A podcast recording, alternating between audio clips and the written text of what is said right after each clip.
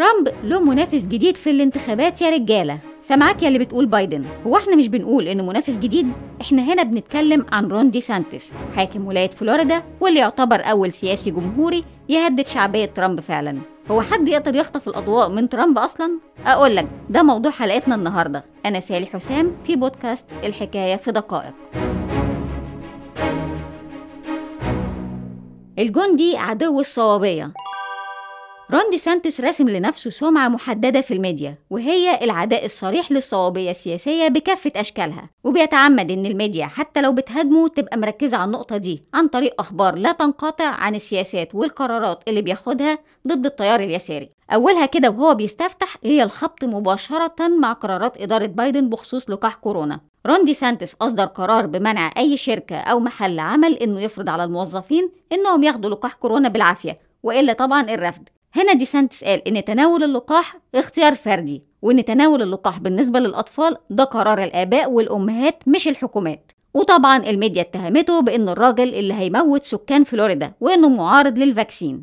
بس هو مهتمش وراح يخبط مع بايدن تاني لما أعلن نهاية حالة الطوارئ بتاعة كورونا في فلوريدا في 26 يونيو 2021 في حين بايدن أنهى حالة الطوارئ في إبريل 2023 الحركة دي خلت الأمريكان الزهقانين من الإغلاق واللي عايزين يرجعوا الشغل يطفش عدد كبير منهم لفلوريدا خصوصا إن الضرايب هناك أقل بكتير من الضرايب في الولايات بتاعة الديمقراط If you're coming after the rights of parents in Florida, I'm standing in your way. I'm not going to let you get away with it.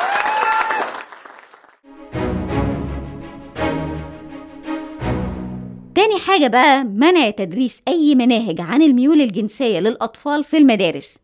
لو شايف إن الحركة دي صغيرة فالقرار ده لوحده عمل معركة ما بين دي سانتس من ناحية وما بين شركة ديزني والإعلام من ناحية تانية. الميديا صورت الموضوع بأنه قرار معادي لحقوق المثليين وسموه في الأخبار قانون لا تقل مثلي. وسنة 2022 كانت الدوشة على آخرها لدرجة إن ديزني بعتت رسالة لدي سانتس تعترض على القانون. وتؤكد إن الشركة مستمرة في سياسة التنوع والشمول للأقليات المختلفة. والحركة دي بقى لعب بيها دي سانتس لأقصى درجة في الميديا عشان يظهر في صورة المدافع عن القيم الأسرية والسياسي اللي هيحمي الأطفال في المدارس من المناهج إياها. وفي شوية قوانين تانية لعب بيها دي سانتس إعلاميا في الملف بتاع مجتمع ال جي بي تي كيو لما منع تقديم أي رعاية طبية للمتحولين جنسيا من القُصّر. وكمان فرض استخدام الحمامات العامة طبقا للجندر البيولوجي.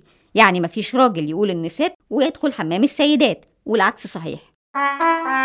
تالت حاجة ودي كان الهدف منها إنه يحط الديمقراط في وش المدفع. في أواخر 2022 نقل مهاجرين غير شرعيين من ولاية تكساس لمنتجع مارثا فينيرد وده منتجع في ولاية ماساتشوستس الديمقراطية. وقال إذا كان الديمقراط مؤيدين لسياسة استقبال المهاجرين أهو ياخدوهم عندهم. ودي طبعا الحركة اللي هم رافضينها لأن مارثا فينيرد مثلا منتجع فاضي مش مشغول غير في موسم العطلات. لكن كده عبء المهاجرين هيبقى على الديمقراط. ولو هم رفضوا يصرفوا عليهم هيبقوا منافقين. ودي حركة خلت الإعلام يتهمه بإنه نفذ عملية خطف وتهريب بشر. بس هو خد اللي هو عايزه. والنتيجة انتصار ساحق في نوفمبر 2022 لما تمت إعادة انتخابه كحاكم للولاية ب 59% من الأصوات مقابل 40% للديمقراطي شارلي كريست وده كان أكبر فارق أصوات حققه أي حاكم للولاية في 40 سنة. خمن معايا مين متضايق من انتصار دي سانتس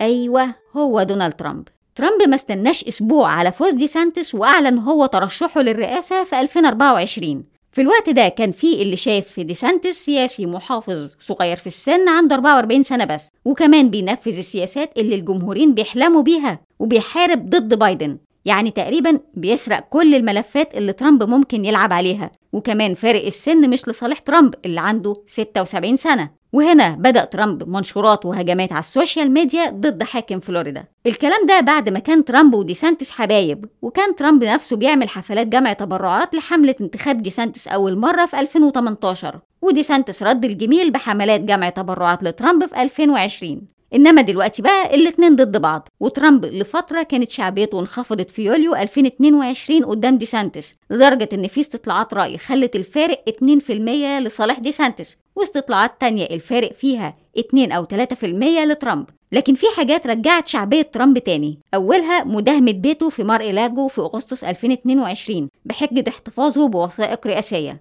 وقتها دي سانتس أعلن دعمه لترامب والناس كانوا شايفينهم team واحد لكن بعد كده جه توجيه اتهام رسمي لترامب في قضية ستورمي دانييلز في إبريل 2023 هنا بقى دي سانتس ما أعلنش دعمه لترامب صراحة لكنه اكتفى بإنه مش هيتعاون مع السلطات في نيويورك لو طلبت ترحيل ترامب.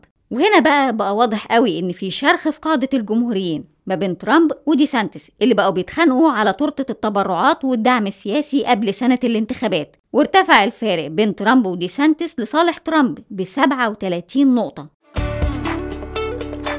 تفتكروا مين هيكسب ترشيح الحزب الجمهوري؟ ترامب ولا دي سانتس شاركونا رأيكم. ولو عندكم أي أسئلة أو اقتراحات ابعتوا لنا على نت